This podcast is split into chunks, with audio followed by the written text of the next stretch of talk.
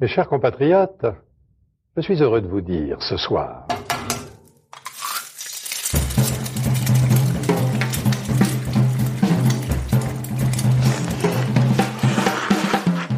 Bonjour et bienvenue dans À le podcast qui met à nu les chefs. Je suis Julie Gerbet et vous écoutez l'épisode 13 de la deuxième saison dans lequel j'ai la grande joie d'accueillir Florent Chicoli. Arriver à, rester authentique, je crois que c'est vraiment le, le, maître mot pour moi des affaires réussies, c'est celle où on ressent une authenticité, une sincérité, où on se dise pas tiens je vais faire des petites assiettes parce que c'est à la mode, ou se dit je vais faire un truc asiatique parce que euh, en ce moment j'ai vu qu'il y avait Double Dragon qui avait ouvert, ça va marcher. Pourquoi Florent? Parce que j'adore tous ces restaurants. Jones, c'est le café du coin, mais aussi sans doute le Cheval d'Or, que je n'ai pas encore essayé puisqu'il ouvre au moment où nous publions l'épisode. Florent, un des leaders de la bande des parts populaires, réussit à être cette même personne, qui cuisine avec le cœur et entreprend en série et avec intelligence. Avec lui, nous avons parlé de psychologie, de pizzetta, de yoga et d'authenticité. N'oubliez pas de vous abonner sur votre appli d'écoute préférée et sur les réseaux sociaux pour ne manquer aucune conversation savoureuse avec les chefs qui font la gastronomie aujourd'hui. Bonne écoute Life is full of awesome what ifs and some not so much, like unexpected medical costs. That's why United Healthcare provides Health Protector Guard fixed indemnity insurance plans to supplement your primary plan and help manage out-of-pocket costs. Learn more at uh1.com. Bonjour Florent. Salut Julie. Tu parlais de, de bande de potes, c'est vrai que ça fait un peu blague, bande des parts populaires. Ouais. Mais ça, ça totalisait quand même plus de 10 millions d'euros de chiffre d'affaires. Oui, à un moment, oui, oui, c'est vrai. Mais c'est vrai que j'ai jamais pensé vraiment à, enfin, on n'a jamais fait les calculs, à part des fois pour les banquiers, où effectivement, quand il fallait gratter un petit crédit pour ouvrir une affaire, on comptait combien on faisait de millions de chiffre d'affaires, mais en soi, je, je on n'a jamais vu ça de, de manière euh, financière. C'était vraiment effectivement une bande de copains au début qui avaient envie de faire des trucs ensemble, de boire des coups ensemble, de passer du temps ensemble. Et on a monté des bars et après de fil en aiguille, le temps qui passe, il y a d'autres choses qui sont arrivées comme les restaurants, euh, la boutique de disques, la boutique de couteaux. Mais à chaque fois, c'était vraiment des projets où on accompagnait d'autres personnes dans des projets. Il y a vraiment le socle, les caves populaires, les pères populaires, l'international, on était vraiment le même groupe. Et juste après l'international, chaque truc, c'est vraiment un projet avec quelqu'un. Donc euh, au passage, ça a été un projet avec Jean-Charles et Audrey. Euh, L'Orion, c'était un projet avec Thomas. Euh, à l'époque de la bouche, bah, c'était aussi un projet avec Thomas. Donc c'est vraiment à chaque fois accompagner quelqu'un dans un projet, euh, le mettre dans les meilleures dispositions euh, financières, économiques pour ouvrir le truc, négocier avec la banque, mais jamais on jamais on s'est vraiment dit on va faire du chiffre, un truc comme ça. Donc effectivement, c'est à un moment c'était c'était un gros un gros groupe ça a été un gros groupe à un moment. Et jusqu'à combien d'affaires? Bah, on a ouvert. Euh, en fait, je pense qu'on a ouvert 12 affaires en 10 ans. Et après, depuis, bah, il y en a eu d'autres qui ont, qui ont ouvert, mais après la séparation. Donc, je pense que vraiment au sommet, on a eu 12, 12 affaires, mais avec des trucs très variés, quoi. Il y a un excellent article euh, dans Le Monde qui est paru dessus pour connaître toute l'histoire. Effectivement, je pense qu'on doit pouvoir le retrouver dans les archives du Monde pour bien connaître l'histoire. Voilà, pour ceux qui veulent connaître l'histoire en mm. détail, est-ce qu'on va un peu passer, euh, on va parler de toi plutôt? Mais c'est quand même toutes ces c'est cette histoire, c'est cette bande qui t'a amené à la cuisine puisque tu étais plutôt destiné à faire tu faisais des études de psychologie. Psychologie. Psychologie, j'ai fait de la psycho jusqu'en maîtrise à l'époque on disait donc master 1 maintenant je pense. Donc j'ai fait un je me suis arrêté, j'ai fini mon mémoire j'ai fini mes UV donc j'ai eu mon, mon master 1 mais je suis pas je suis pas allé après. En fait il y avait le le truc c'est que j'étais étudiant je bossais en même temps dans un bar et en fait j'adorais bosser dans le bar et, les études ça a commencé à me gonfler donc j'ai changé deux fois de spécialité. Au début j'étais en psychopatho puis après j'ai fait psychosocial. Je me suis intéressé aux gestes la, la, le langage non verbal dans le discours politique. C'était mon mémoire Et puis au final, euh, j'ai pris option euh, psychologie de comptoir. Quoi. j'ai fait, euh, on a monté ce bar, ce premier bar avec les copains au Cave Pop. Après cette l'aventure du rendez-vous des amis, on, où on avait tous travaillé. Et puis et puis après j'ai enchaîné. J'ai toujours été euh, j'ai toujours aimé manger, j'ai toujours euh, été le, celui des associés qui était le, le plus euh, gourmand et celui qui s'intéressait le plus à, la bouffe. Mais effectivement, j'avais pas vraiment d'expérience dans, dans ça. Au début, j'étais vraiment juste barman. Après, j'ai fait beaucoup d'administratif quand on a ouvert beaucoup de lieux. en fait, il y avait un gros besoin administratif, donc à un moment, je me suis mis en retrait, j'ai fait que du bureau. Et puis j'en avais marre, j'avais envie de revenir sur le terrain. Et, euh, puis au moment où on a fermé Bones, euh, l'occasion s'est présentée de faire de la cuisine. Et, et un peu un peu au début obligé, mais aussi parce que j'avais très envie. J'avais déjà eu quelques expériences. J'avais remplacé Thomas à l'Orient pendant une semaine. Euh, j'avais fait quelques petits remplacements par-ci par-là. Euh, Au passage, peut-être, t'avais travaillé avec James ou... Au passage, j'avais fait deux services avec James, tu vois. Genre un jour où le client était pas venu et enfin le client, non pardon, l'autre cuisinier était pas venu. le client était pas venu, alors je suis allé manger avec lui. Donc j'étais, je l'avais un peu aidé, mais j'avais clairement pas le niveau quoi. Et puis après j'ai appris, euh, j'ai appris vraiment sur le tas ici à Jones. Euh, en regardant? Ah non, bah Jones, tu veux dire quand t'as commencé Quand j'ai commencé, bah je savais pas faire grand chose. Enfin, je savais faire quelques petits trucs, mais euh, je savais manger et je savais tenir un couteau plus ou moins, faire deux trois trucs. C'était quand même un, un, pas un pari, mais audacieux de passer à Ouais, ouais, c'était un pari. Euh, bah surtout après James, ouais, effectivement. Bah, on avait cherché à vendre le resto et une des raisons pour lesquelles on n'avait pas réussi à le vendre, c'est parce que personne ne voulait passer derrière James. Hein, effectivement, c'était. Un... Bon, allez, j'y vais. Je, je... Ouais, bah un peu parce que bah, du coup j'avais le loyer à payer, j'avais, c'était moi qui étais gérant de la société, j'avais le loyer, le crédit, tout ça et 90 000 euros de vin à la cave, des fournisseurs qui me demandaient de l'argent. Donc, euh, et euh, comme l'échec, il y a eu un échec, on avait une vente qui était prévue, qui a échoué. Donc euh, voilà, je me suis dit bon bah écoute, ça fait longtemps que tu t'en parles, que tu dis que tu as envie de le faire, vas-y fais-le.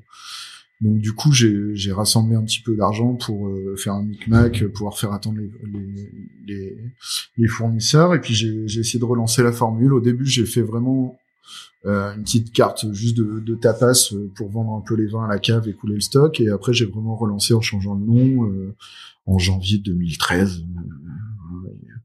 Et du coup, bah, c'est vrai qu'au début, je faisais 4-5 plats, surtout du cru, parce que j'avais jamais trop cuit pendant un service et fait de cuisson pendant un service.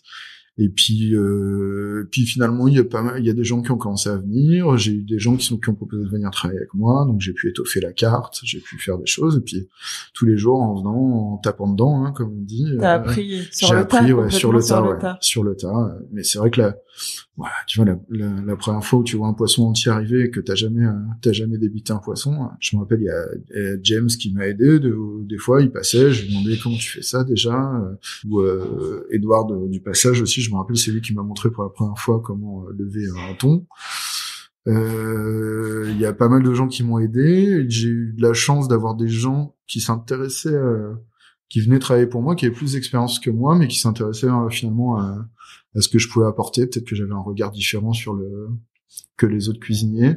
Et du coup, j'ai eu la chance d'avoir des gens qui avaient plus d'expérience que moi et qui m'ont appris des choses. Euh, bah, tu vois, il y a Robert Turek-Marol qui a bossé, euh, qui a fait énormément d'extra ici.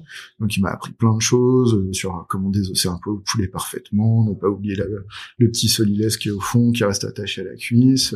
je me rappelle un jour un peu en panique avec une tête de veau où j'ai envoyé un texto à Tatiana du Servant pour savoir ce qu'il fallait faire.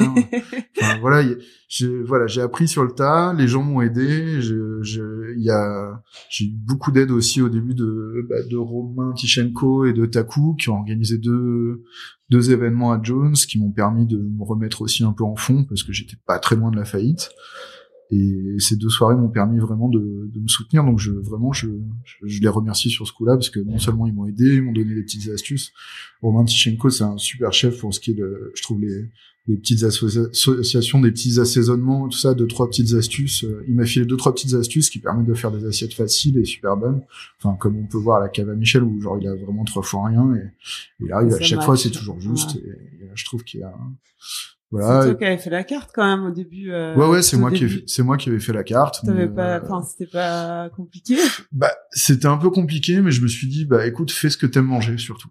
Et en fait je pense que c'est le même aujourd'hui encore c'est le meilleur conseil que je donne aux gens qui se lancent dans la cuisine. Je dis euh, fais ce que t'aimes et en général les gens le retrouvent quoi. Ouais. Parce que quand tu sens que moi, quand je suis content, les, les, assiettes dont je suis le plus content, c'est quand je les pose sur le pas, c'est que j'ai pas envie de les lâcher. J'ai envie de les garder, les manger. et, et, vraiment, c'est du coup, j'ai fait euh, des associations simples que je pensais évidentes et qui marchaient pour moi. Et, et je crois que les gens euh, s'y sont retrouvés et que ça s'est bien enchaîné. Comme la burrata poutargue, par exemple. Ouais, bah ça, ça, je l'ai piqué à James. Faut, faut, faut dire, c'était une de ses premières assiettes au passage. voilà, je savais que ça marchait et avec avec de l'oseille pour amener un peu de fraîcheur et tout. Et voilà, enfin la, cuisine, c'est du bon sens hein, souvent. Et, et voilà, j'ai une cuisine, je pense, assez simple, des fois avec deux trois associations de, de goût et et je cherche toujours, je cherche jamais l'expérimentation, quoi. Je cherche toujours un point d'évidence et de. Et il y avait des chefs que t'admirais quand t'as commencé? Euh, bah, je, je, j'ai gardé une grosse admiration pour James. Pour moi, ça reste un des meilleurs chefs que j'ai connus. Je, je, trouve qu'il a une, justesse dans, la façon de traiter les choses. Il a une exigence au niveau du produit euh, que peu de chefs ont. Euh, j'ai pris mes premières claques, je m'en rappelle quand bah, à l'époque de l'international, quand on avait la salle de concert, souvent on faisait des gros gros apéros. Et après à 22h on, allait au château Briand au deuxième service. Et ça c'est mes premières grosses émotions culinaires, hein, genre euh, vraiment et je, crois que j'ai toujours eu beaucoup d'admiration et de respect pour Iñaki même si c'est un chef totalement différent de moi je pense. Mais mais ça empêche pas d'être admiratif. Enfin, j'aime toujours beaucoup, euh, pardon, euh, Giovanni Passeri. Je, je pense que c'est, ouais, c'est, un, parce que je trouve justement, lui, il a une approche plus, plus, euh, comment dire, plus, plus, plus simple de la cuisine, mais à la fois, enfin, enfin, j'aime vraiment profondément sa cuisine. J'ai des souvenirs de Rino extraordinaires, la générosité aussi qu'il avait dans son assiette et puis dans même dans sa façon d'appréhender les choses. Euh, après, je, je, voilà, comme je suis pas du sérail, je suis pas un, grand cuisinier, je connais pas tous les chefs étoilés, tout ça. Je suis allé une fois chez Bassard, j'ai trouvé ça très bon, mais j'ai pas, j'ai pas cette admiration pour les, les grands chefs étoilés. Mais j'ai de l'admiration pour les gens que je connais, dont je vois le travail au quotidien et euh, auxquels j'ai, j'ai pu assister, quoi. J'aime beaucoup Tatiana euh, aussi au serment. Je pense, euh, tu, enfin, tu peux demander à Katia et Tatiana. Je pense que quand je travaillais à Jones, je venais peut-être manger trois fois par semaine au déjeuner au, au servant parce que j'adorais aller manger là-bas la façon dont elles ont d'accueillir les gens. L'accueil ça se fait aussi dans l'assiette et dans la façon d'être et, et elles m'ont toujours euh, extrêmement bien accueilli. J'ai adoré euh, manger euh, trois fois par semaine là-bas. Et ça c'est un des trucs qui me manque le plus aujourd'hui que je travaille le midi c'est de plus pouvoir aller manger d'aller manger ailleurs. Ouais d'aller manger ailleurs. C'est vrai et, euh, ça t'a aidé d'être, euh, d'avoir euh, la casquette quand même restaurateur, chiffre. Ouais, je, je, pense un petit peu parce que bah, je, effectivement, j'ai une notion de, bah, de, de ce que, ce qu'est une masse salariale, de ce qui est de, de, de ce qu'est le coût d'un produit, tout ça, ça m'a, ça m'a un petit peu aidé à voir les choses. Ça m'a aidé aussi à, à je pense à, à pour l'accueil de aussi le, le sens de l'accueil. C'est-à-dire que pour moi, Bones c'était un super restaurant, mais pour moi c'était un, un restaurant qui excluait pas mal de gens parce que c'était un restaurant entre guillemets branché ou moi ça m'est déjà arrivé de me sentir mal à l'aise à, Bones en pleine fashion week avec les gens qui vont regarder genre comment il est habillé lui. Et, alors que c'était chez moi tu vois mais ce que je veux dire c'est que du coup je trouvais que ça, ça manquait d'ouverture et ça je pense que l'ouverture tu peux l'obtenir à la fois par euh, l'état d'esprit l'accueil mais aussi par la cuisine et ta carte. Et donc j'ai essayé de, de faire en sorte que le même à travers le menu il y ait de moins en moins de personnes qui se sentent exclues. Donc ça, ça commence par les prix. J'ai baissé un petit peu les prix. Ça, ça j'ai réfléchi aussi à euh, pouvoir accueillir tout le monde, que ce soit des végétariens, des, des, des, gens qui aiment la viande, euh, des gens qui aiment des gros plats, des gens qui aiment les petits plats. Donc euh, j'ai essayé vraiment d'ouvrir la carte. Et c'est pour ça au début aussi que j'ai essayé d'ouvrir toute la journée, mais c'était trop dur. Euh... Mais oui, au début, euh, ce que j'allais dire, c'était un mélange en fait entre le café du coin et, ouais, bah, et Jones. Tu faisais les, tu faisais le midi. Tu voulais ouvrir toute la journée en mode en café. continu, ouais. Bah, ça partait d'un principe simple, c'est que j'aime les endroits comme ça. J'aime les endroits qui vivent toute la journée, et j'avais envie de faire en sorte que qu'ils vivent toute la journée. Néanmoins, c'était trop dur physiquement je, moi, je, je tenais pas, j'avais jamais fait de cuisine. La cuisine, c'est quand même très dur euh, d'un point de vue physique. J'arrivais pas à me lever à 8 heures, à me coucher à 2 heures, et me relever à 8 heures, à me coucher à 2 heures, sans s'arrêter. Et, et c'est vrai que Jones aussi, c'est un endroit un peu caché dans une petite rue. Il n'y a pas beaucoup de, passages. On a un monoprix à côté qui a des livraisons toute la journée. Donc euh, toute la journée, on a des camions de livraison de monoprix qui sont devant la façade. Donc finalement, le, le, matin et la journée, ça aurait pu marcher, mais il aurait fallu s'accrocher un an, deux ans, trois ans. Et ça n'a pas marché. Donc je me suis réadapté, j'ai dit ok, c'est un endroit de soir, de toute façon ça ressemble à un endroit de soir, c'est sombre, c'est brut. Voilà, donc euh, j'ai laissé tomber le soir. Moi, ça m'a permis de récupérer de l'énergie. Je pense qu'après derrière, j'étais plus lucide pour faire mes cartes, pour faire euh, pour pour euh, faire un manger, pour progresser dans la cuisine. Et j'ai décidé d'ouvrir 7 jours sur 7. Parce que comme j'avais déjà le staff de Bones qui est resté, en fait, j'étais obligé, euh, euh, j'étais obligé de, bah, de, de, les garder parce qu'ils ont des CDI, des contrats. Et donc, du coup, il fallait quand même que je développe le restaurant assez pour pouvoir payer tout le monde. Donc, c'est là que j'ai ouvert 7 jours sur 7, qui impliquait que j'étais pas là deux jours. Mais bon, voilà, à partir du moment où on fait confiance aux gens et que c'est important d'écouter le lieu un peu. Euh... Bah complètement, complètement. On me demande souvent, parce que bon, maintenant j'ai pas mal d'expérience, on me demande souvent mon avis sur euh, euh, ce qu'il faut faire pour ouvrir un lieu, quels sont les trucs principaux, et je dis toujours le plus important, c'est d'adapter ton projet au lieu. Souvent, il y a des gens qui arrivent avec un projet très précis en disant euh, je veux faire euh, un monoproduit à tel ça. endroit, ça non. Et en fait, si ça marche pas dans le lieu, ça marchera jamais. Et mm. du coup, toujours arriver avec un projet en tête, mais toujours l'adapter au lieu et à la façon, au quartier, euh, aux gens qui travaillent aussi. C'est toujours hyper important. C'était, faut vraiment que tout le monde se sente à l'aise, y compris les gens qui y bossent, y compris le lieu, les voisins, enfin tout. Voilà. Et d'ailleurs, euh, enfin le menu déjeuner, le côté ouvert toute la journée, enfin tu l'as fait mais ailleurs. Finalement, c'était ouais, je l'ai fait ailleurs. C'était pas le bon endroit. Et voilà exactement. Parce que le, le, café du coin, au contraire, ça appelle à ça. C'est c'est un angle. Il y a des vitrines partout. Il y a du soleil toute la journée. les gens passent tout le temps dans cette rue parce que c'est la rue qui amène au métro à Voltaire. Et, en même temps, c'est une petite rue. Enfin, c'est une petite rue, mais mais c'est c'est ouais c'est un petit un coin, petit coin. ouais, c'est un petit coin ça, ça, ça, ça, appelait beaucoup plus à ça et tout de suite ça, ça marchait comme ça et ça avait une gueule de bar déjà quand on l'a acheté. Et, et comme j'ai, de toute façon, on aime toujours s'appuyer sur le lieu tel qu'il était, tel son histoire. On n'a pas voulu tout casser pour refaire, sinon on, on, achèterait des fonds de commerce dans les trucs neufs, on ferait du BA13 et on ferait un carré. Donc on, on s'est appuyé sur ce qui existait. Il y avait ce petit comptoir Formica, cet angle, euh, le, le, truc ouvert sur la rue. On s'est dit voilà, c'est un café, c'est un bar de quartier, c'est un truc. Et du coup après on a construit la formule autour de ça. T'as ouvert trois ans après? Non deux euh, ans deux ans deux ouais ans, deux ans deux, ans. après et en fait c'était euh, l'idée c'était euh, d'avoir une, une, vie de famille parce que ton ouais. fils allait naître. Ben voilà c'est ça. Je, je, ma femme était enfin ma copine est enceinte. Euh, j'avais il y avait deux choses il y avait deux éléments. J'avais Harry mon second que je trouvais très doué très sympa. Je voyais qu'il commençait à avoir des propositions ailleurs et je me suis dit, voilà, qu'est-ce que tu fais? Tu vas, tu vas être papa Est-ce que tu as envie de continuer à travailler tous les soirs? Est-ce que tu as envie d'entrer à la maison?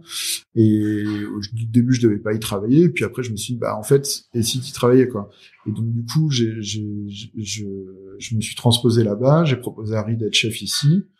Et il était très content de devenir chef. Et ici, je trouve qu'en plus, c'est un lieu qui lui correspond bien.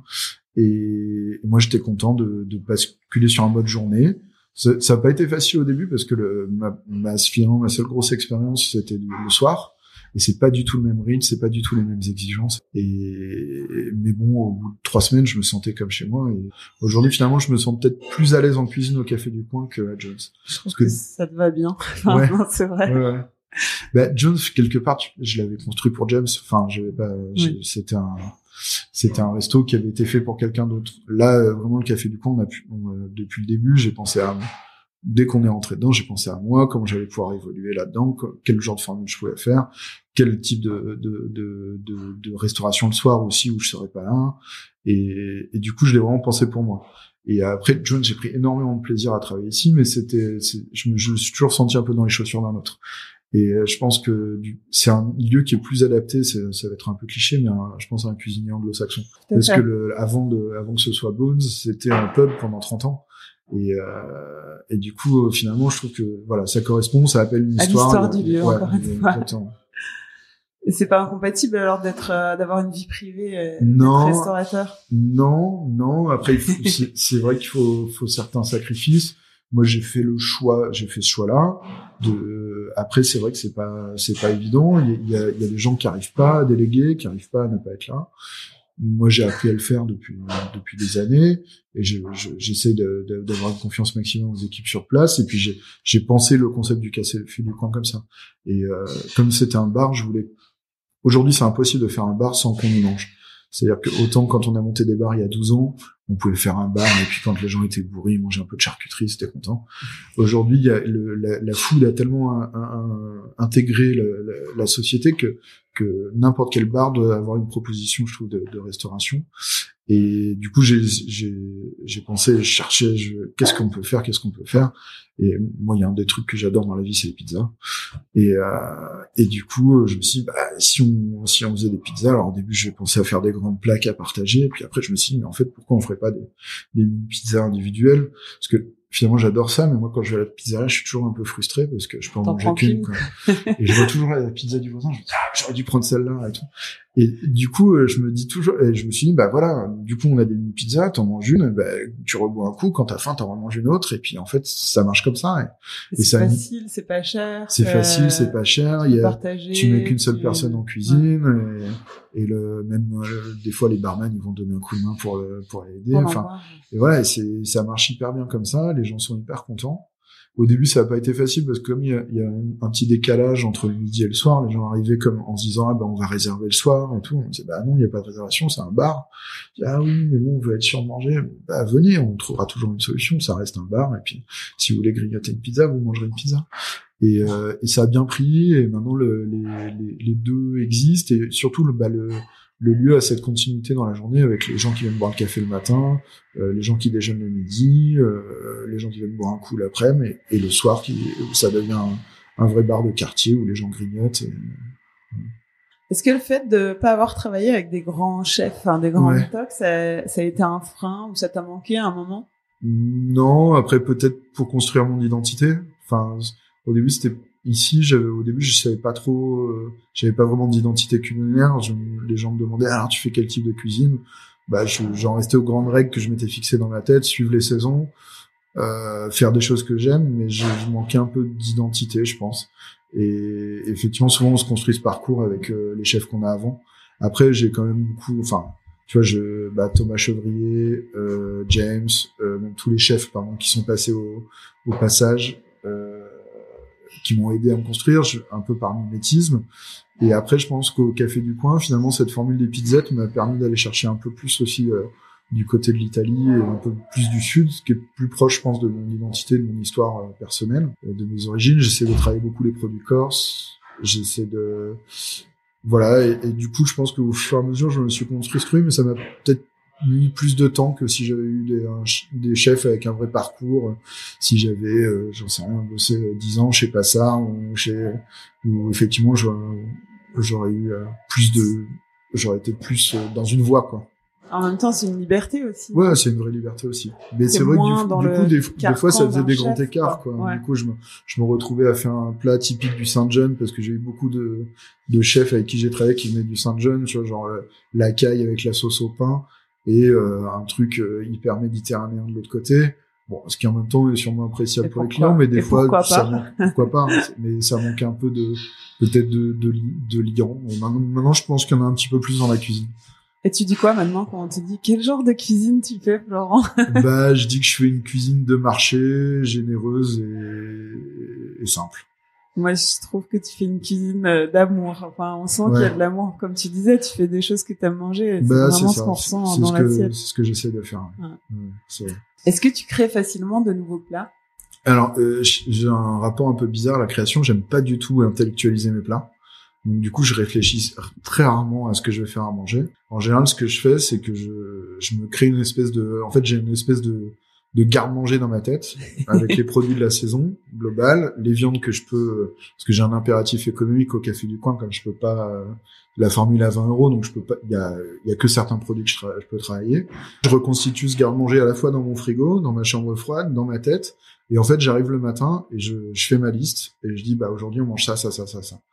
Et j'arrive à 8 heures le matin, j'ai tel et tel produit je sais par expérience, ça je l'ai déjà goûté avec ça, je sais que ça marche et tout, et j'essaie toujours d'arriver un quart d'heure, 20 minutes avant tout le monde.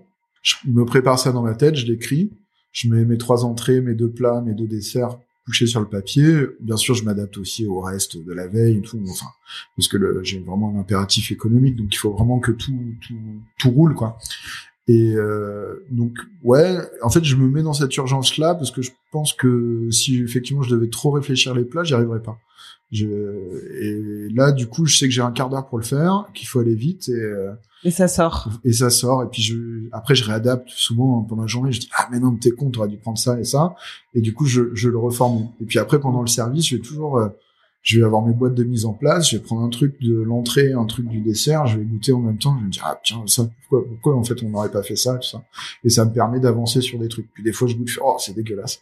Et, euh, je, et je passe à autre chose. Mais là, là au café du coin, ça, ça vient assez rapidement. Et puis après, euh, des fois, bon bah je vais dans, je vais manger aussi au resto et tout. Je me dis ah mais c'est vrai ça, tout. Et puis je, je réadapte. Je me rappelle il y a pas très longtemps, je suis allé manger chez Bruto. Il y avait un truc délicieux avec un bouillon de céleri. Du coup, tout, de suite le lendemain, je me suis dit ah bah tiens, je vais faire ça.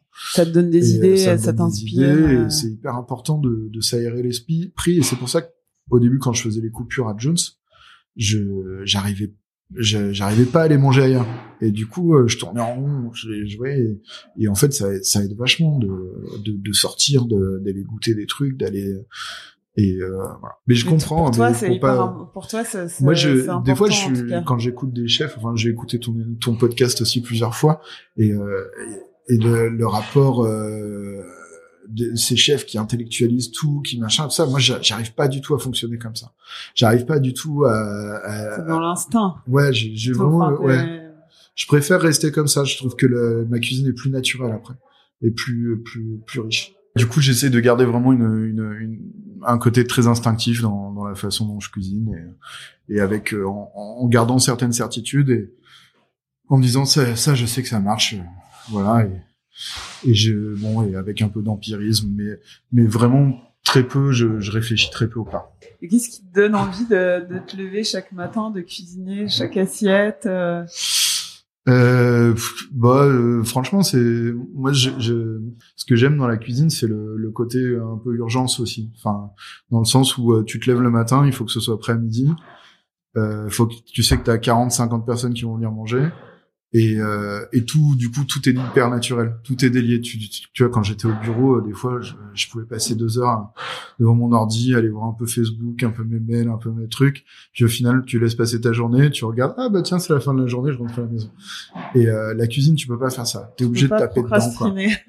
Et, euh, et franchement, ça, ça, je pense, c'est ce qui me plaît le plus. Je pense que j'ai arrêté aussi les études à cause de ça, parce qu'on arrivait dans l'étape où il fallait, euh, tu pouvais plus faire du- un peu de par cœur la veille de l'examen. Il fallait, il fallait écrire les trucs, passer machin. Et, euh, et moi, tant que j'avais pas d'obligation, j'y arrivais pas. Et en fait, là, avec la cuisine, j'ai une obligation tous les midis. Et, euh, et tous les midis, je dois faire à manger des gens, faut que ce soit bon, et je, je me fixe cette exigence. Et euh, j'aime beaucoup euh, arriver le matin, euh, voir les produits arriver. euh, le, le poisson qui me faisait peur euh, il y a trois ans, bah maintenant j'adore, j'adore ça. C'est le moment, euh, le moment que je préfère dans la matinée, mettre en filet le poisson, vider les encornets. Bon, maintenant on va passer à l'aller-retour. C'est le, Ouais. le petit questionnaire traditionnel. Ton âge, Euh, 38, ton signe astrologique, Sagittaire. ton plat signature. Je sais pas. Euh, je sais pas du tout. Euh, Pizzette. ouais, bah la pizzette, pourquoi pas. Après, euh, bah, quand j'étais ici, euh, la, la brioche au boudin, Ton plat préféré. la pizza. Le chef que tu admires le plus aujourd'hui. Euh, ouais, euh, quelqu'un comme Iñaki, j'ai beaucoup d'admiration pour son parcours et sa ligne de conduite et sa cuisine surtout. Ton ingrédient préféré? Euh, je dirais peut-être un, un truc lacté quoi. Enfin, je sais pas comment dire. Je, mets- je mets jamais de crème dans ma cuisine par exemple, mais j'utilise toujours euh, une ricotta fraîche. euh, en ce moment là du brooch parce que c'est la saison en Ton côté corse. Ouais, ça. J'adore rajouter des petits éléments lactés comme ça qui amènent euh, de l'acidité, de la fraîcheur et euh, ouais, voilà. Lacté. Ouais, le, le lacté. Ton ingrédient détesté. Euh, alors à la fois j'adore le goût, mais je suis devenu complètement intolérant, ça me rend vraiment très malade. C'est le topinambour. Ah. Topinambour, Eliantis et tout ça. Je, je, je- j'en mangeais beaucoup avant, et maintenant c'est un peu devenu impossible pour moi d'en manger. Du C'est coup, lui je- qui te déteste. c'est lui qui me déteste. Du coup, je le travaille plus. Et, euh, et c'est, c'est un peu regrettable parce que là, on, enfin, on sort un peu de la saison, mais, mais j'aurais bien aimé en faire plus parce que je peux pas le goûter. hein, du coup, ça me, Ça te frustre. ça me frustre. ouais. Ton ustensile fétiche? Euh, je dirais mon, mon slicer, euh, enfin mon, mon couteau, euh, mon slicer, Japanese Knife Company. Japanese Knife Company, ouais. artisan.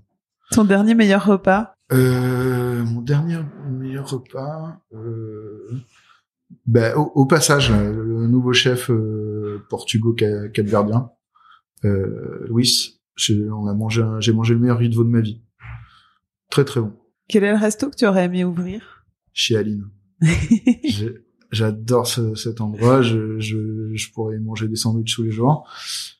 J'ai pitché chez Aline à mes associés des Père Pop euh, quatre ans avant que chez Aline ouvre. Je leur ai dit il y avait une, boucherie à vendre à côté des Père Pop. Je leur ai dit mais cette elle est trop belle, pareil, le même genre de truc. J'ai dit on va, on, on, on prend ce truc, on fait des sandwichs, euh, machin. Voilà. Ils m'ont jamais cru. Ils m'ont dit non, mais ça marchera jamais. Des sandwichs gastro, les gens s'en foutent quand ils veulent un sandwich. un- ils veulent un jambon beurre et partir vite. Et du coup, euh, voilà. Mais que je, je, enfin, je suis jour. content de pas l'avoir ouvert. Non, parce que maintenant que ça existe, il n'y a pas de raison de l'ouvrir, hein, de l'avoir ouvert. Je suis très content que ça existe. Le meilleur compliment qu'on t'ait fait. Euh, une fois, on m'a dit c'est mon meilleur repas de la semaine, et c'était, tu sais, un, un foodie danois ou suédois qui était venu pour sa semaine à Paris et qui avait fait tous les restaurants à la mode parisien. Ça fait plaisir quand même. Ouais, ouais, ça, ça faisait plaisir. C'était à Jones ici, et, et, euh, et c'était au tout début, donc ça m'a fait très plaisir. Et la pire critique. Alors, bon, c'est pas, c'est quelqu'un qui se plaignait de la quantité de mon assiette et qui a un peu gonflé les joues en disant, en plus, vous, je suis sûr que vous me comprenez.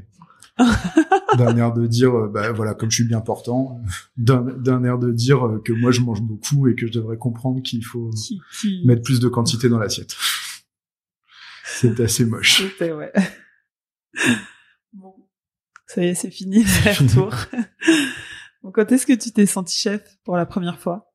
Et je pense qu'il y a deux vrais, deux moments. Il y a, tu sais, tu vois le- les trucs sur Facebook où ils te disent, euh, rappelez-vous il y a un an, là, ils te remontent une photo que tu avais sortie il y a un an. Et il y a un, un an après que j'ai ouvert Jones, j'avais mis poster la photo du premier menu où il y avait cinq éléments. Et euh, donc je revois ce souvenir-là. Je regarde, j'étais ici, tu vois, je regardais sur mon téléphone en cuisine. Et euh, je regarde le menu et il y avait, euh, j'étais, j'avais passé à 25 plats, donc 5 cuissons et tout ça. Et je me suis dit, waouh, t'as fait du chemin, quoi. T'as, t'as parcouru du chemin. Et puis, euh, et puis après, euh, je pense que quand je, je me, bah, je me suis senti un peu plus chef quand j'ai vu tout le, bah, le, le resto se remplir, euh, les gens tous les jours me dire bravo, c'est bien et tout, et vraiment les compliments tous les jours, ça m'aide. Ça Au. Jones? Euh, ou au ouais, café à du coin À Jones, à Jones, Jones. ouais. Ouais, ouais. Je t'imagine pas gueuler en cuisine, j'ai tort ou j'ai raison? Ça m'arrive, ça m'arrive. Y a- Il y, a tellement de, en fait, il y a tellement, il y a tellement de stress inhérent à, en fait, il y a la, la- moi je trouve le plus dur à gérer, c'est la pression du temps. C'est-à-dire que il y a, il y a deux, il y a deux types de pression du temps. Il y a de, le, le truc de démarrer à 8 heures et être prêt à midi. Ça, déjà, il faut gérer ce truc-là. C'est arriver à machin et du coup, t'as cette pression permanente. Il y a la pression du service où il faut aller vite, surtout le midi, où les gens ils veulent manger en une demi-heure, trois quarts d'heure maximum. Donc il faut aller vite. Et en fait, tu fais tout, tout depuis 8 heures et dirigé pour que tout se passe parfaitement pendant ton service. Et quand tu sors tes cinq assiettes qui vont à la table 5 et que tout a été euh, organisé, fléché pour que tout parte à la table 5 et que le serveur revient en- et te dit ah mince je me suis trompé je l'ai amené à table 7 là juste en fait tout- comme tout machin t'as as juste des fois t'exploses. Bon, ça dépend. Après après je me suis mis au yoga il y a deux ans et ça. m'aide beaucoup à gérer ça. Et du coup je avant je pense que je gueulais peut-être une fois par semaine et maintenant je gueule une fois par mois. Mais honnêtement après euh, voilà faut faut arriver à, à faut à, à garder son calme parce que gueuler ça a jamais permis de, de résoudre les problèmes. Donc euh, même quand il y a des erreurs en fait faut rester calme se dire quelle est l'erreur comment la traiter comme machin ça donc euh, gueuler ça sert à rien ça rajoute du stress et au, à tout le monde à la salle à la cuisine tout ça Donc t'es un manager plutôt zen. bah, j'essaye, mais c'est pas toujours, c'est pas toujours évident. Surtout qu'après, je pense pour le management, notamment en cuisine, ce qui est pas évident, c'est que j'ai pas le langage technique, comme j'ai pas fait d'école et tout. Du coup, je, des fois, je, j'ai l'impression que les gens comprennent ce que je veux, alors que pas Ils forcément. comprennent pas. Ouais. Et, euh, et comme je sais pas dire euh, coupe ça en mirepoix ou coupe ça en julienne, en machin, un truc, euh, je leur dis coupe les carottes et puis des fois c'est pas comme je veux. C'est pas donc, comme euh, t'as- c'est pas couper les carottes comme t'avais comme imaginé j'avais quoi. imaginé. Mais après, voilà, c'est T'apprends aussi. Enfin voilà. oui. j'apprends et puis eux m'apprennent Ouais. ça aussi. Après le truc c'est comme j'ai travaillé avec beaucoup d'anglo-saxons, bah du, du coup je, je connais les termes des fois en anglais pas en français. C'est un peu débile mais voilà. C'est quoi qui t'amuse le plus dans, dans ton métier de ton métier de, restaurateur cuisinier ou de De restaurateur restaurateur. De restaurateur, j'adore les ouvertures. j'adore ouvrir des trucs, mais bon, ça, ça, ça se devine. J'ai ouvert 15 affaires en 12 ans. Euh, j'adore le moment d'excitation ou la dernière semaine ou euh, Précède. qui précède et, et le jour de Et- l'ouverture où tu te retournes, le resto est plein ou pas. Et euh, Ça va bientôt t'arriver de nouveau. ouais, ouais, ouais, j'ouvre pas un resto avec euh, Ce sera- euh, peut-être déjà de ouvert quand on va publier, la- quand on va publier le. Ah, J'espère que je- j'espère que ça ouvre. Euh, ouais, ouais, on ouvre un, un resto de quartier dans le 19e avec euh, Taku Sekine de- du restaurant Berceau. Euh, une, euh, bah, ce qui est partie d'une envie commune de, de faire un truc ensemble. On a des parcours à la fois différents, mais on a des parcours de vie assez similaires. Il a eu un enfant à peu près en même temps que moi. On avait un, un peu les... il- Lui, il avait envie de faire un truc un, un peu plus démocratique que Dersou, un peu plus... Euh, Dersou, c'est un, un resto gastro avec les cocktails, avec un, un pairing, euh, ça, qui est assez exigeant et euh, exigeant pour lui, exigeant pour les clients, et il avait envie d'un truc un peu ouvert, euh, plus ouvert, quelque chose de, de plus démocratique. Et voilà, au début, il cherchait plutôt dans le 11e, il, pas, pas forcément avec moi. Et puis un jour, il est venu me voir, il m'a dit, mais en fait, je me suis c'était avec toi que j'avais envie d'ouvrir ce lieu. Et euh, bah, je pense qu'il avait envie de, de que je lui apporte son, ce côté populaire, que je l'aide aussi dans les démarches administratives, parce que mine de rien, être un étranger en France, c'est enfin l'administration pour un Français c'est déjà difficile, alors pour un étranger c'est Mm. encore plus compliqué. Et euh, il y avait ce lieu à côté de chez moi, rue de la Villette, euh, entre les buts de Chaumont et Jourdain, euh, qui, Qui te faisait de l'œil. qui me faisait de l'œil, bah, qui était fermé depuis six mois. C'était un resto chinois, c'est resté le même resto chinois depuis 40 ans. Le cheval d'or, vous avez Le gardé cheval le nom. On a gardé le nom, on a gardé la façade. Au début, on voulait garder plus d'éléments, puis au finalement, on a un peu tout détruit parce qu'on a, on a découvert des choses sous les murs qui étaient chouettes et qu'on avait envie de garder. Euh, et puis voilà, on a envie de, de, de- d'ouvrir une affaire de quartier, un restaurant asiatique de quartier comme il en existe depuis 40 ans, hein, comme le Cheval d'Or, mais un peu plus moderne, un peu plus drivé, je pense, vers le Japon et, et vers la cuisine de Taku. Et voilà, j'ai hâte que ça ouvre là. C'est, bien trop long les Ça- travaux. On a eu plein de problèmes sur les, euh, Oui, il y a eu beaucoup de. de, de problèmes sur les travaux. Un cuisiniste qui s'est barré avec notre fric. euh, le, Ah, Vous avez eu la totale. Ouais, on a eu la totale. Voilà, EDF qui a toujours pas mis en service l'électricité alors que j'ai démarré en juin les démarches. Enfin voilà, des, des, des plein de ralentissements, mais on y arrive bon On gré mal gré. Normalement le 5 mars tout est prêt. Euh, tout est prêt. On devrait attaquer aux alentours du 15-20 mars quoi. Et tu- toi, tu tu participes à la cuisine ou t'es plus Non, là, là- en, là, pour le coup, en restaurateur, euh, Ouais, suis expérience euh, de voilà, c'est plus ma restaurateur. et casquette de- de, restaurateur. euh, enfin. j'ai géré bah, le crédit, euh, j'ai trouvé le lieu, euh, un peu les travaux.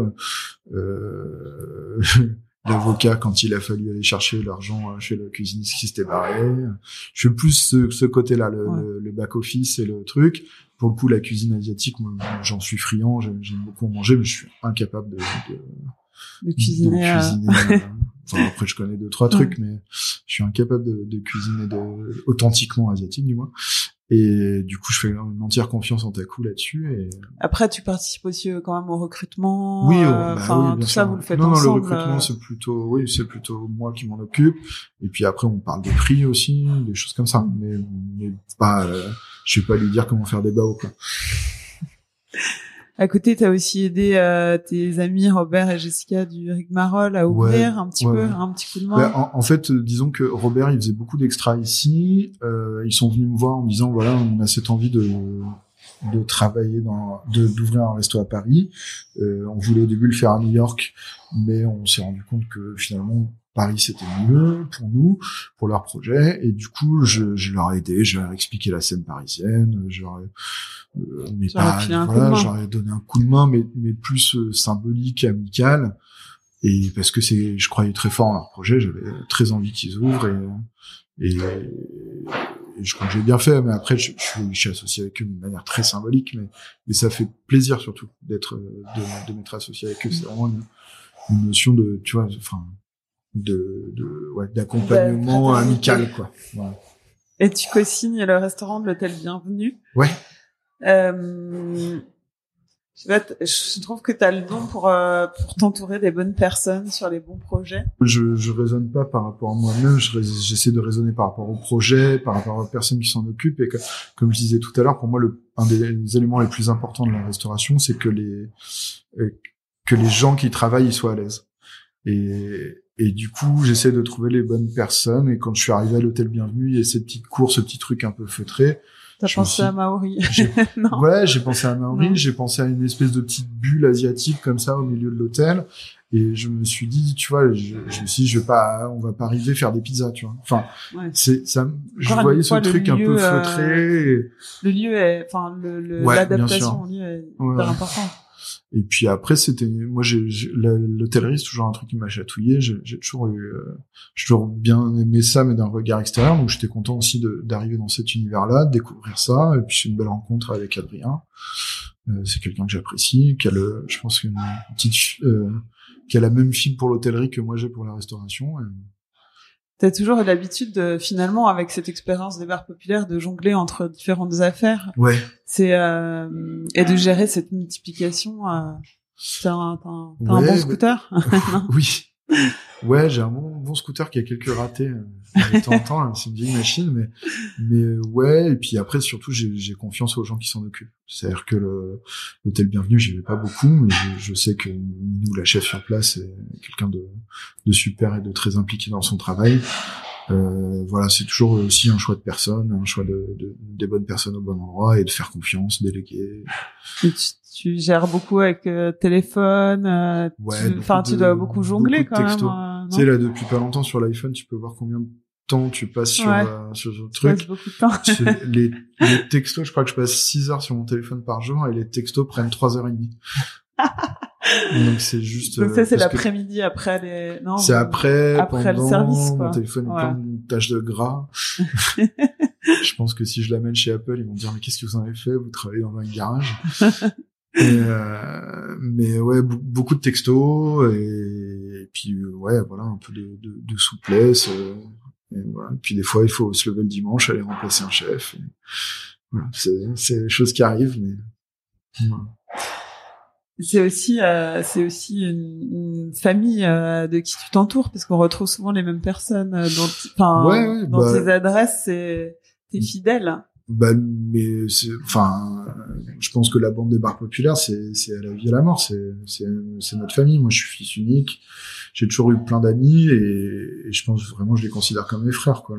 C'est, voilà, des fois on se voit, des fois on se voit pas, on se voit moins, mais on sait qu'on aura toujours ce lien entre nous, c'est sûr. Est-ce que tu te sens plus chef, cuisinier, restaurateur ou entrepreneur? Euh, Aujourd'hui, mon quotidien, c'est quand même d'être chef parce que c'est ce qui me prend le plus de temps dans la journée. Je, suis en cuisine de 8h à 16h. Et après, à partir de 16h, je, je commence vraiment à faire le reste. Et euh, tout ce qui est entrepreneur, facture, chèque, des trucs comme ça. Mais quand même, 80% de mon quotidien aujourd'hui, c'est être chef. Et, et justement, j'arriverai pas à m'en passer. Il y a pas longtemps, il y a quelqu'un qui m'a dit alors, t'as d'autres projets, tu dois ouvrir d'autres trucs? Et j'ai plutôt envie de ralentir parce que j'ai envie de garder ça. Même le cheval d'or, ça me fait un peu peur parce que j'ai peur que ça me, ça me prenne sur mon temps de cuisine. Cette sorte de la cuisine. Ouais. Ça, ouais, t'as, t'as besoin physique de. Ouais, aujourd'hui, ouais. Confronter au fourneau. Ouais, c'est ça. Vraiment ça me. Je sais pas. C'est c'est la pause de ma journée. Euh, tu vois, le, le petit moment, ma bulle, quoi. Bah, tes affaires remportent quand même beaucoup de succès. Est-ce que t'as un secret? Non, mais c'est tout ce que j'ai dit un peu depuis tout à l'heure. C'est, c'est le, les bonnes personnes au bon endroit, au bon moment, avec le bon projet. c'est toujours s'adapter, s'adapter, s'adapter, et arriver à ne pas ne pas partir bille en tête, euh, ne pas avoir trop d'ego, ne pas se dire c'est grâce à moi que ça va marcher, déléguer, avoir confiance en ses salariés, responsabiliser ses salariés c'est des choses qui me paraissent naturelles et puis à pas aller pas suivre les modes pas suivre euh, arriver à, rester authentique je crois. C'est vraiment le, maître mot pour moi des affaires réussies c'est celle où on ressent une authenticité une sincérité où on se dise pas tiens je vais faire des petites assiettes parce que c'est à la mode ou se dit je vais faire un truc asiatique parce que en ce moment j'ai vu qu'il y avait Double Dragon qui avait ouvert ça va marcher faire des, des pizzettes parce que faire ils des ont pizzettes parce que ouais. voilà c'est vraiment c'est c'est arrivé à euh, je, je me rappelle euh, le premier bar où je travaillais il voulait absolument qu'on passe de la chanson française. Et on n'aimait pas la chanson française. Donc du coup on, on, on, on mettait le seul album qu'on connaissait et puis on le laissait tourner en boucle. Et au final ça ça crée un décalage. En fait il vaut mieux laisser la liberté du coup au serveur de passer la musique qu'il a envie pour que lui se sente à l'aise, pour que ça ressorte après directement sur la clientèle. Les, gens voient directement quand les gens sont contents de travailler. C'est comme, enfin, la différence entre un, lieu authentique où les gens sont contents d'être là et une brasserie à Saint-Germain euh, où le mec avec son, plateau et dit avec ceci, euh, ou alors renouveler les consommations. Enfin, voilà. Donc je, pense que c'est l'authenticité, la sincérité.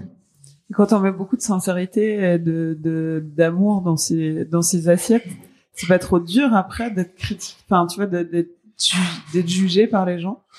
Bah, je, dès que j'ai moins de 4 étoiles sur Google, je, je dors pas de la nuit pendant deux jours. C'est franchement ça, ça me ronge à chaque fois. Je, je parce que je, je trouve ça toujours malhonnête. Je trouve ça toujours euh, c'est toujours compliqué, mais ouais, je suis je, je suis capable de mal dormir parce que j'ai eu un- une étoile sur Google. euh, Et parce que je me dis que ça doit être une incompréhension, que la personne n'a pas compris, que parce que je, je, je, je- enfin, j'ai eu un peu le syndrome du mec qui veut plaire à tout le monde, mais, mais je, mais c'est vrai, c'est vrai, ça me, ça me ronge. Le, le côté critique, c'est très dur à vivre, je trouve. C'est, on peut, on peut entendre 15 fois c'était très bon dans la journée. S'il y en a un seul qui dit euh, c'était pas bon, on va retenir que le, ça. que celui qui dit que c'était pas bon. Even on a budget, quality is non-negotiable. That's why Quince is the place to score high-end essentials at 50 to 80% less than similar brands. Get your hands on buttery soft cashmere sweaters from just 60 bucks, Italian leather jackets, and so much more. And the best part about Quince, they exclusively partner with factories committed to safe, ethical, and responsible manufacturing. Elevate your style without the elevated price tag with Quince. Go to quince.com slash upgrade for free shipping and 365-day returns. On commence à sentir des bonnes odeurs de cuisine. Ouais. Ça ouais, permet de ouais. faire le lien avec la fin du podcast où je demande euh, une petite recette de, de la maison. Qu'est-ce que tu cuisines chez toi? Tu cuisines chez toi des fois? Ouais, ouais, je cuisine ouais, presque tous les soirs à la maison. Après, je, souvent, je fais des trucs simples. En fait, plus je cuisine, plus j'ai envie de manger des trucs simples. Genre, euh, par exemple, j'ai, enfin, j'ai très envie de manger un jambon beurre des fois. Enfin, tu vois, des trucs très cons, mais, mais euh, je sais pas, une petite recette simple. Là, en ce moment, je fais souvent ça. Je, euh, je fais des coques au mescal. Genre, plutôt que de les Mhm. ouvrir au vin blanc, je les ouvre au mescal. Tu prends euh, une petite poignée de coque que tu as lavé, tu mets un peu de beurre au fond de ta casserole, un peu de mescal, tu fais chauffer, tu balances les coques dedans, tu recouvres. Du coup, euh, ça crée un peu de vapeur, ça ouvre les coques. Deux secondes après, t'enlèves les coques, tu fais réduire un peu ton jus, tu balances par-dessus. Ça donne des petites coques fumées, là, avec le côté ouais. iodé en plus. Oh le là fumé du mescal, le iodé et tout, ça, ça marche hyper bien. Trop bon. Ça donne envie. Je vais essayer ça ce week-end. Merci Florent. De rien, avec plaisir. Vous venez d'écouter l'épisode 13 de la saison 2 avec Florent Ciccoli.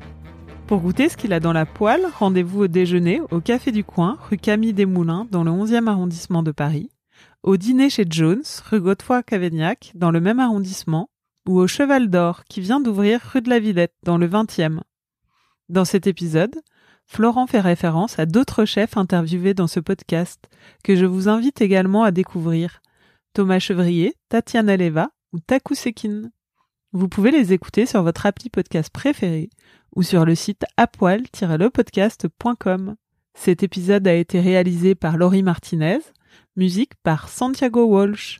N'oubliez pas de noter le podcast avec un maximum d'étoiles sur iTunes et on se retrouve dans deux semaines pour un nouvel épisode d'Apoil.